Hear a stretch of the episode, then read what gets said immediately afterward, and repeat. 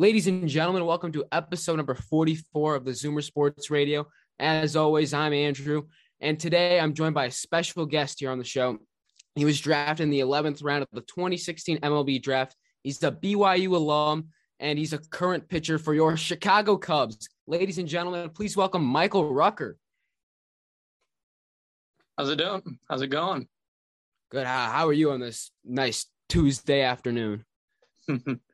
Doing good. Yeah, no, I just uh, got finished with my throwing program and uh, just barely starting it up. Uh, took a few weeks off from from throwing when the season wrapped up at the beginning of October, and um, just getting back into it, ready for another season.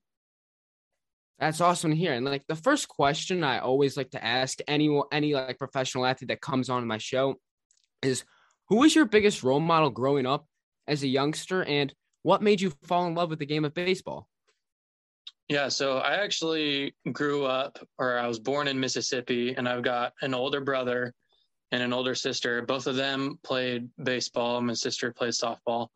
Um, and my brother won a state championship in Mississippi. Um, he's like 13 years older than me, so it was forever ago. But um, but just from there and um, going to my first ever big league game at Turner Field, watching the Braves, um, just with how good that team was. And, you know, I just, from an early age, I just loved baseball. And as I, you know, started Little League, it just kind of found that that was kind of my thing that I, that I loved to do. And I was pretty good at it. So I just, I continued to do it. And uh, I wanted to get better, wanted to be a big leaguer one day. And fortunate and blessed that I can say that now. Yeah, and so you went to Turner Field back was those the Maddux, Glavine, Smoltz oh, yeah. days, Andruw Jones out there in the outfield. Oh yeah. 95 yeah, World Series champs. Yeah, I, I, yeah, that's that's when they well, prior to this year that was their last one that they won. But yeah, that was a they won like 14 uh division titles in a row, something crazy like that. Yeah, they're really they're really fun to watch and back then uh, Turner TBS like that's they always showed Braves games like nationally, so it was always easy to tune in and watch them. Yeah, it's just like the Cubs back when they were on WGN all across mm-hmm. America. And uh, who was your, who was your uh, favorite MLB player? Like, who did you idolize growing up? Was it one of those guys on the Braves yeah, team, like so, like so Greg pitching, Maddux? Yeah, from the pitching side, yeah, I love watching Greg Maddux. Just what he's able to do with baseball is awesome. And then I really loved watching uh, Chipper Jones too. When I uh, played a position in the field, I was third baseman, and I always thought it was so cool. He could hit from both sides, and just was incredibly talented and good player. So yeah, he was really fun to watch. Yeah, two two Hall of Famers right there. So pretty pretty impressive. And so you went to Gonzaga, Gonzaga and BYU. What was your whole college recruiting process like out of high school? So with high school, I, I played in Washington. So um, I had a number of different offers of places as I kind of either went to showcases or camps. Um, you know, people kind of just figured out who Michael Rucker is and um, had a couple of different offers. But um, I went to Gonzaga first, as um, you know, relatively close to home, and they had a good program. I mean, you look at um, what Marco Gonzalez has done with the Mariners um, as a starting pitcher for them.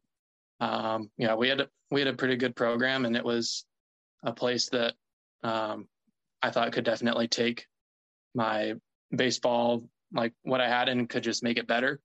Um, like, unfortunately, the situation there just didn't really work out, and um, I really liked what BYU was doing. They were another school that I was interested in coming out of high school.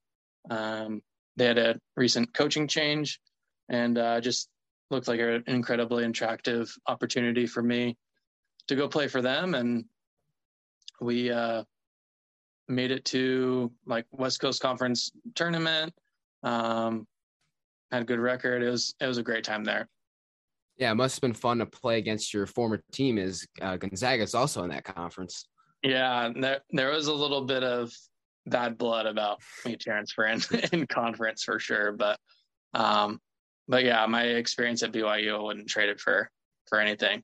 It was uh, I was happy to be drafted and you know go pursue pro pro ball, but I was definitely leaving something good behind at BYU. Yeah, so you were in the minor leagues. You played for Myrtle Beach, South Bend, Tennessee, Iowa, all the Cubs affiliates.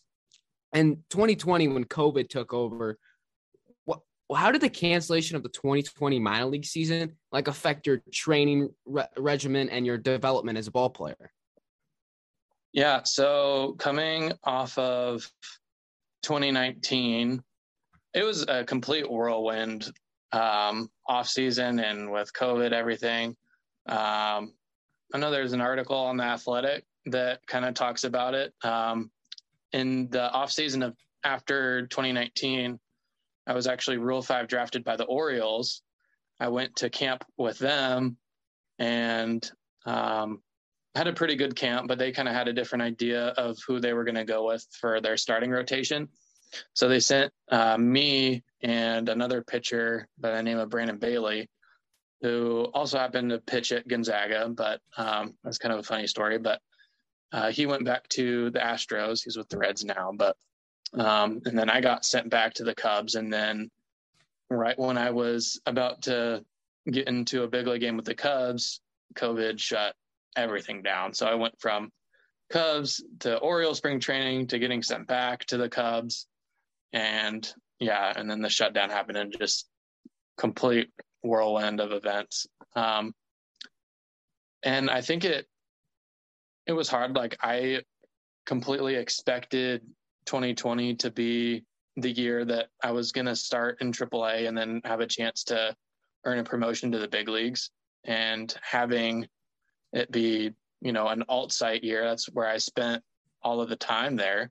Um, it just kind of lost a little bit of that competitiveness, I guess, because we're not playing against fresh faces and it's against the same guys. The way that we set up our alt site, we had like 16, 17 pitchers and like six or seven position players. So you're facing like the same six guys in live ABs. Um, every time I took the mound, facing them multiple times. So it, it became a little monotonous, but at the same time, had the opportunity to work with our coaches and staff really closely and um, work on some things. I was able to kind of start adding a cutter, which has been a huge pitch for me um, this year as I started to use it more often.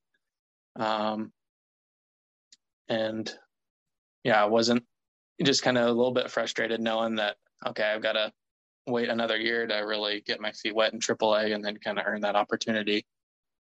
But, do you think, do you think, uh, oh, my bad, do you think, uh, that alt site, like you, your seven position players and the pitchers you're with, uh, working together for that two month, three month period every day will help you guys as in the big league club now with 2021, 2022, as the Cubs move forward?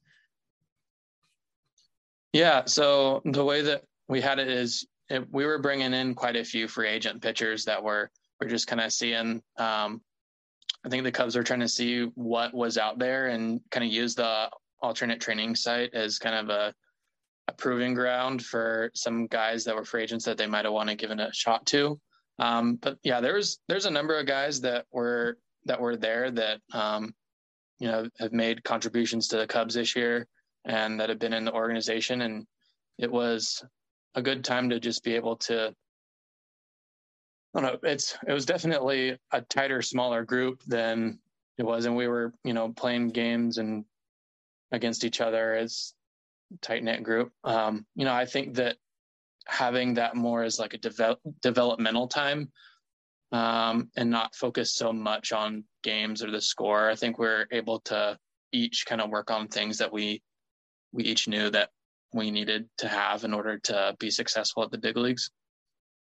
So it's definitely not. It's just the the biggest drawback with the alt site is just how mundane it was. Just show up at the same field, be um, with all of the COVID protocols and social distancing and um, just not knowing when things would go back to normal, I guess, is kind of one of the bigger things of why it was so hard. Yeah, I totally understand. Fast forward to 2021. It's like July 24th.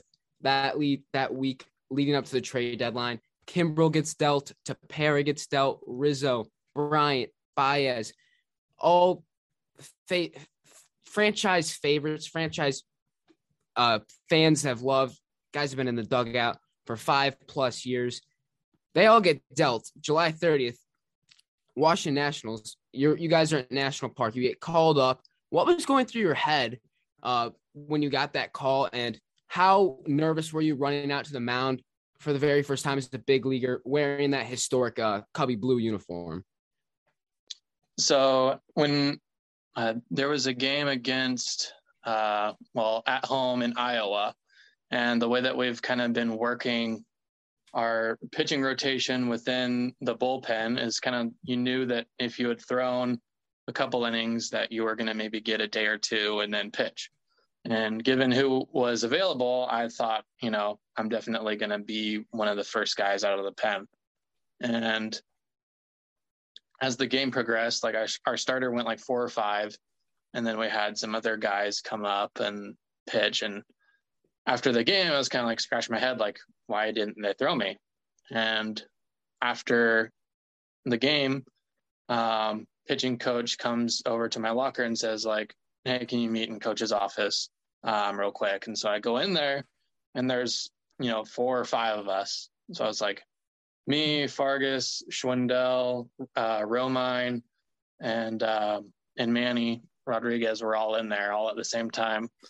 And we knew that we were following the trade deadline and seeing who was getting dealt. Um, we knew about Chafin and we knew about Tep, but we didn't know for sure any of the other names and exactly where they were going.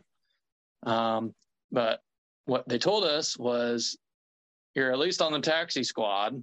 So you're going to be going to Nationals Park. But uh, I'm not sure if uh, who or if any of you guys are going to get activated or what. But um, you know, good luck, and we'll see you when we see you. So it wasn't necessarily like uh, Rucker called up to the big leagues. I was like, all right, you're on the taxi squad. Okay, so I was just kind of waiting and seeing what was all going on with the trade deadline, and as we come into the ballpark and um, it was me and Manny arrived at the same time, and then the position players arrived a little bit later. Um, it was a little bit hectic. There was just a ton going on. Saw you know KB on the phone, saw Marisnick on the phone. You know, um, Kimbrel was kind of having his last supper there in the cafeteria, and uh, one of one of the things that he kind of joked about um, when he was talking with me and Manny for a second is he's like, well, uh, I got traded to the White Sox. You guys got traded to the big leagues. How'd that, how's that work out for you? So that's kind of a funny little story, but all in all, at, uh, when the dust settled from the, from all the trades, um, you know, we figured out that we were getting activated and just like signed our contract and just super excited.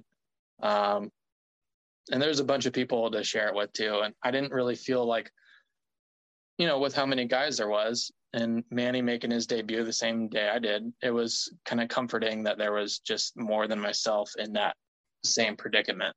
Um, I think I definitely would have been more overwhelmed making my debut if it was um, just me and all the attention on me. But um, warming up for the first time, I and then like running into the game just with the how many fans there are going from AAA where it's five to ten thousand if it's like a really packed night to I think it was like thirty nine thousand.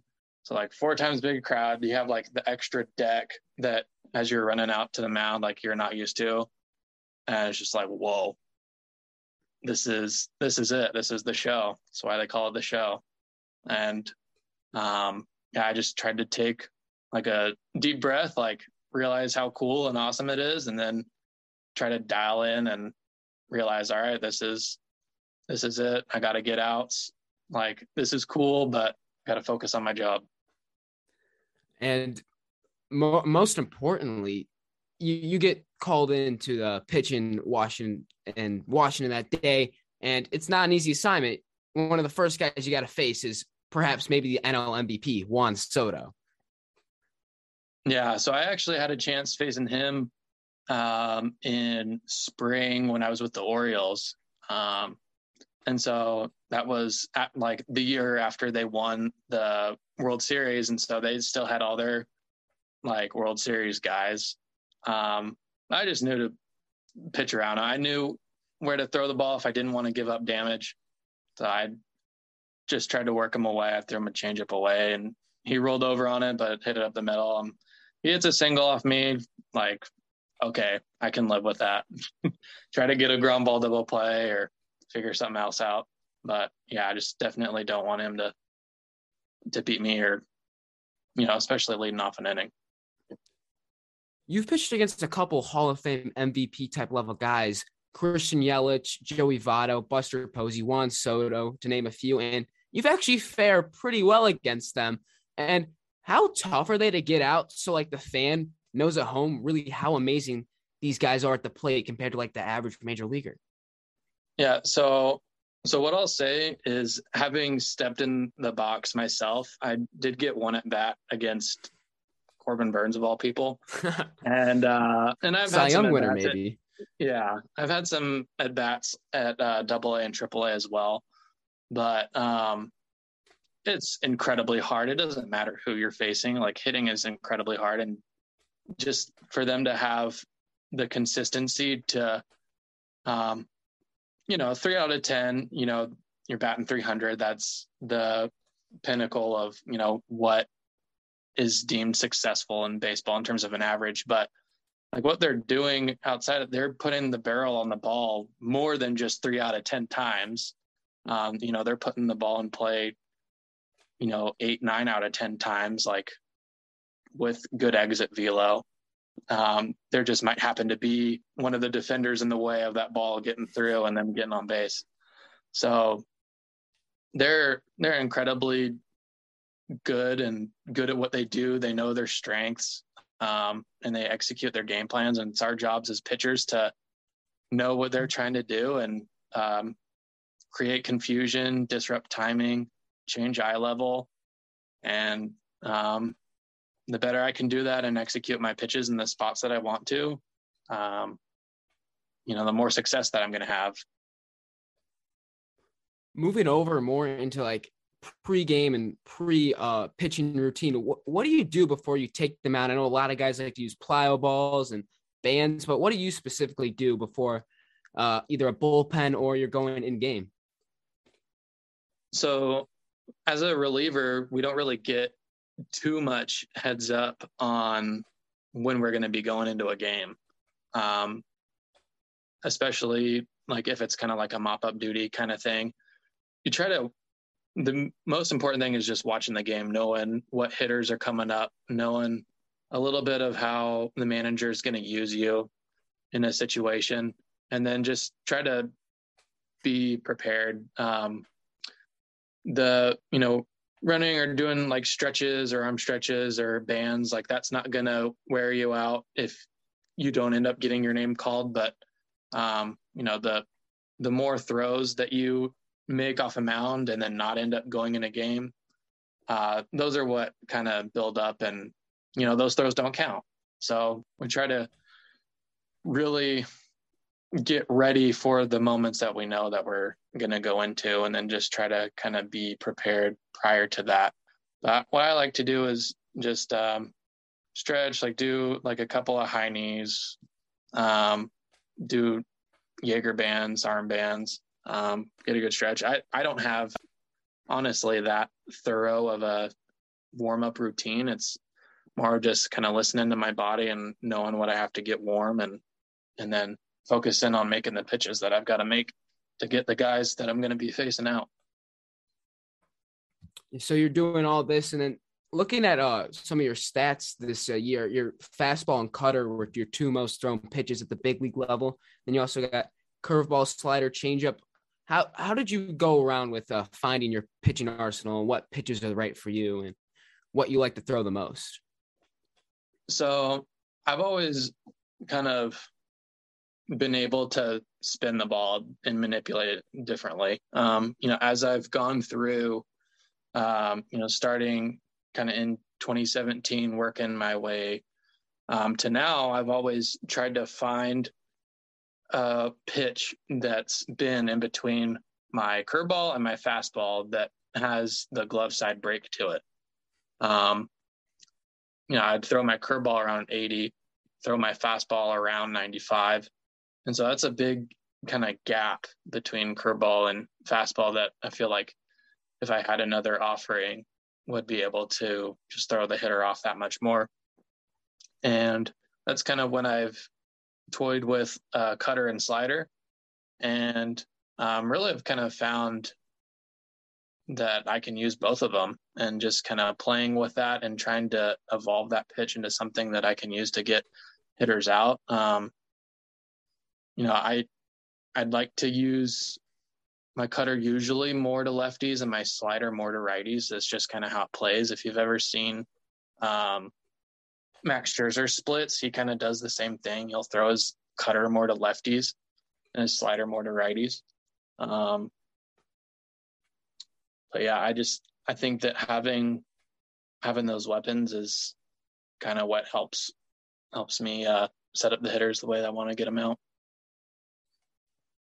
And we have one of the best catchers here in Chicago, Willson Contreras. To uh, I'm actually wearing his jersey right now. Oh, there you go. Uh, nice. To, uh, uh, manage his pitching staff behind the plate, be the captain of the and the whole defense, and You've had a, a couple of the guys you pitched to. I don't know if you pitched to Contreras this season because I knew he was on the IL later in the year, but Robinson Chirinos, Austin Romine, uh, PJ Higgins, maybe AAA. Just how talented are those guys back there? Because it's not an easy job blocking 80, 82 slider in the dirt and then getting a 100 mile per hour fastball next pitch.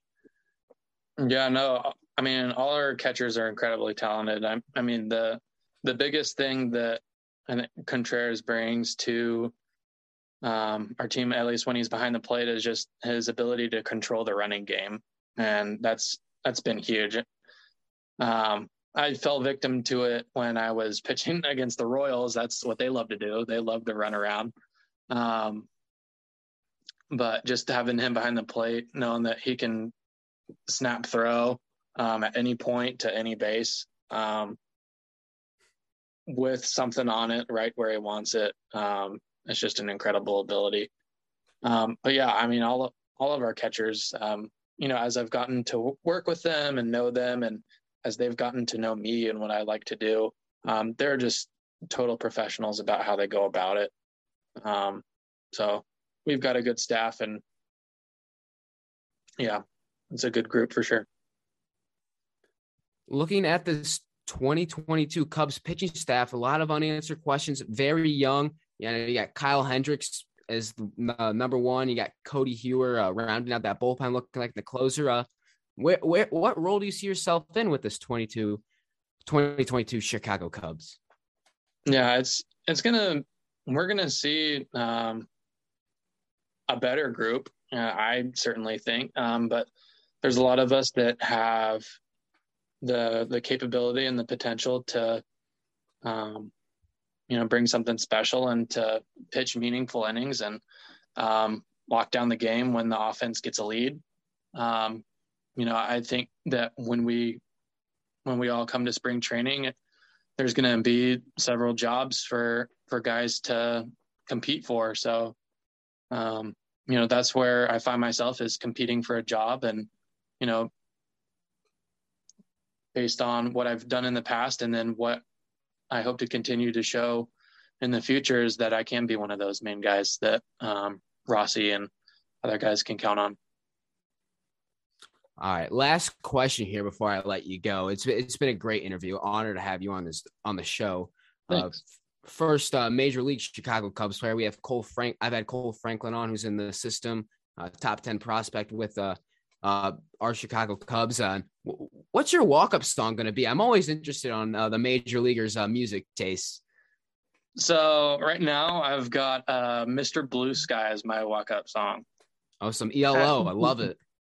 Yeah. So I don't know. Um, well, I just I like the like the kind of like happier, just get me in the right mood kind of things. Like um, in college, I had I Need a Dollar by Aloe Blacc. So just kind of like those kinds of like vibes are like what not like what really get me going. It's not stuff that I would necessarily necessarily listen to when um when I'm like lifting or working out, but um when I'm taking them out, it's just a, like a fun song that I feel like the fans can get into. And um, another reason why I pick Mr. Blue Sky is I love Guardians of the Galaxy, like Marvel movies and stuff, and it's it's just a fun song. So yeah, hope the fans like it as much as I do. Yeah, that's a great choice. I mean, some some guys you get the fan favorite walk up song like Rizzo with "Intoxicated" way back, and then you get some guys like I loved Kimbrel's walk up song "Sweet Child of Mine." I, I, I by Guns N' Roses. I thought that fit him perfectly. And Mr. Blue Sky, phenomenal song by uh, ELO. Yeah. So um, Zobrist, his walk up song for a while was Benny and the Jets. Yeah. And uh, my dog, his name's Riggs. He's a little Jack Russell. Anytime that we play that, like on our Alexa speaker, he just howls and howls and he, he just sing to that song. Uh, he loves it. But yeah, no, walk up songs can definitely do do a lot for the player and make it fun for the fans. So Riggs is sure a, a big Sir Elton John fan, I see. but so, something about him, yeah. I don't know. Just when he when he hits that uh, falsetto and he's singing Benny, Benny, yep, got it.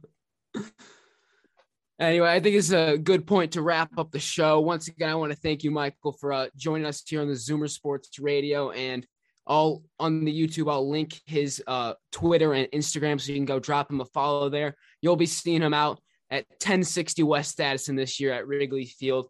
Once again, thank you, Mike, for coming on. Absolutely. Thank you, Andrew. It's nice meeting you. Nice talking to you. Hopefully, I can uh, see you sometime at Wrigley this year. Oh, yeah, for sure. For all sure. right, thank you. Absolutely. Hey guys, it's Silvy from Waddle and Silvy on ESPN 1000. When I listen to sports, I go to one place and one podcast, and that's by my guy Andrew Moody, my favorite Cubs fan, and Pat Adduci. This is the Zoomer Sports Radio Podcast. Enjoy and have fun. These guys know what they're talking about.